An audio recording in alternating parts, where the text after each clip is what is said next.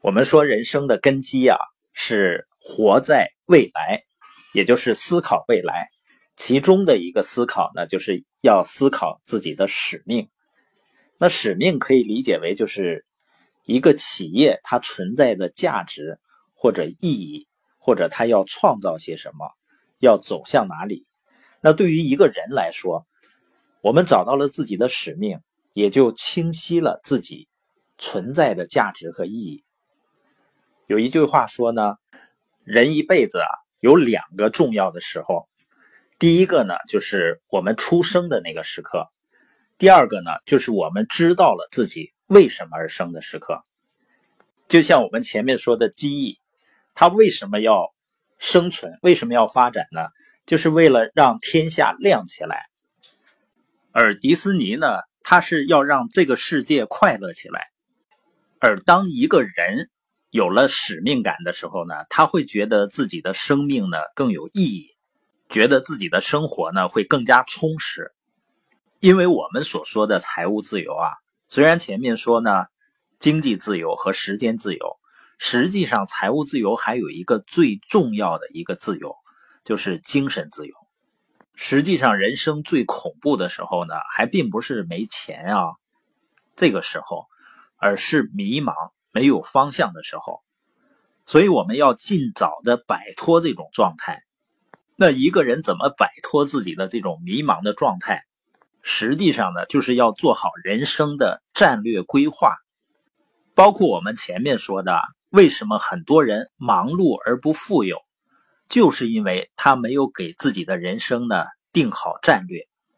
很多人觉得啊战略好像是一个很大的词儿，说只有马云呢。他才做战略，大的公司呢才做战略。我一个个人呢，我做什么战略呢？实际上呢，没钱更应该做战略的。要想明白自己究竟要去哪儿。很多人每天感觉自己很忙，实际到最后呢，发现没干成什么事儿，就是在用战术上的勤奋来掩盖自己战略上的懒惰，不愿意思考，也就所谓的只是。低头拉车，不愿意抬头看路。很多的年轻人呢，大脑好像是被植入了程序一样。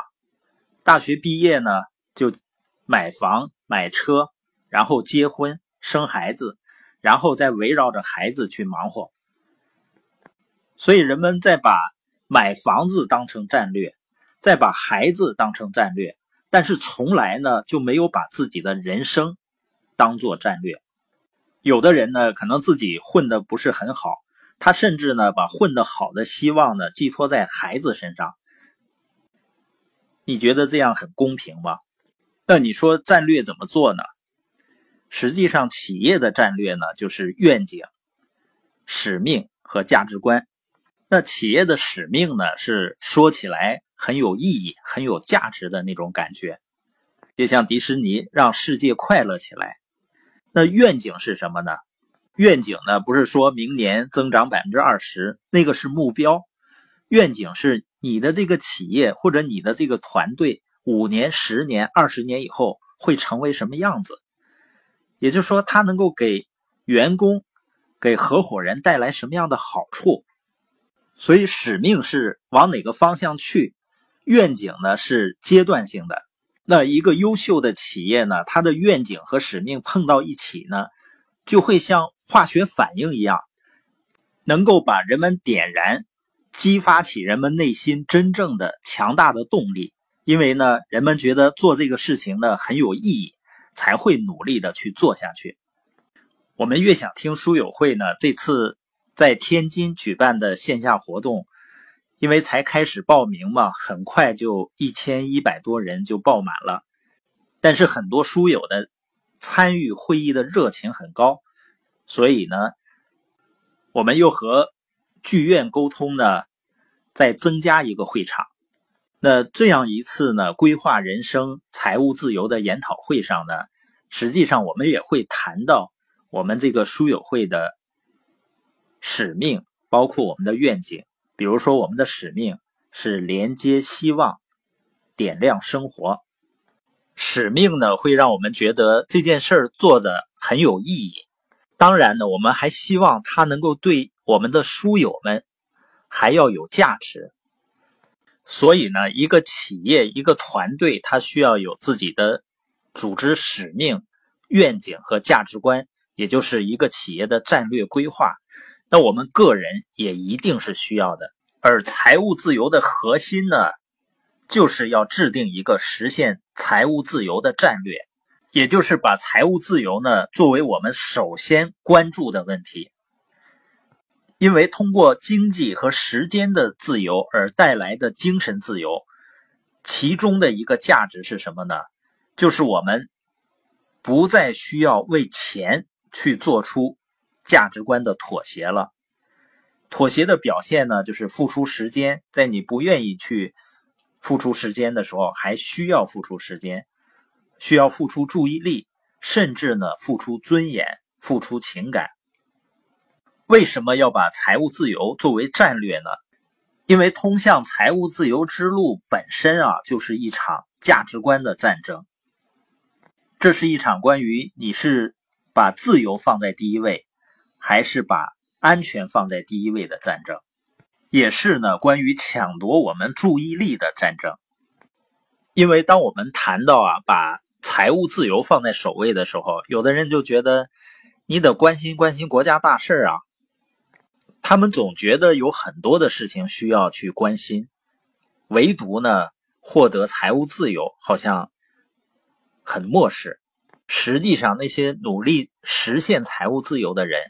他们并不是不爱国，他们是在用行动为这个国家做贡献的。网上呢曾经有一个段子，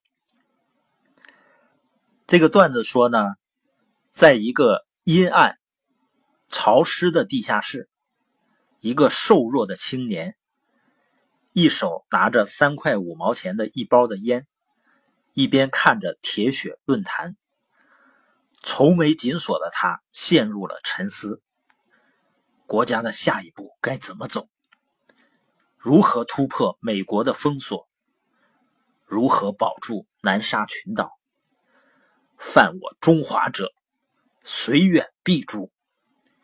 一个个难题需要他思考，需要他抉择。这时，门外传来了当当当当敲门声：“开门，开门！”房东喊：“再不交房租，别在这住了。”我们的意思是，一个人呢，在生活中，首先最重要的就是先解决自己的问题。那我们的财务自由规划的第一步是什么呢？就是先要写出来。假如有一天你的钱和时间都不是问题了，你最想做什么事情？你要努力写出一百条，因为当我们想着写出一百条的时候，我们才能够更深入的去思考和挖掘出我们内心深处最想要的东西。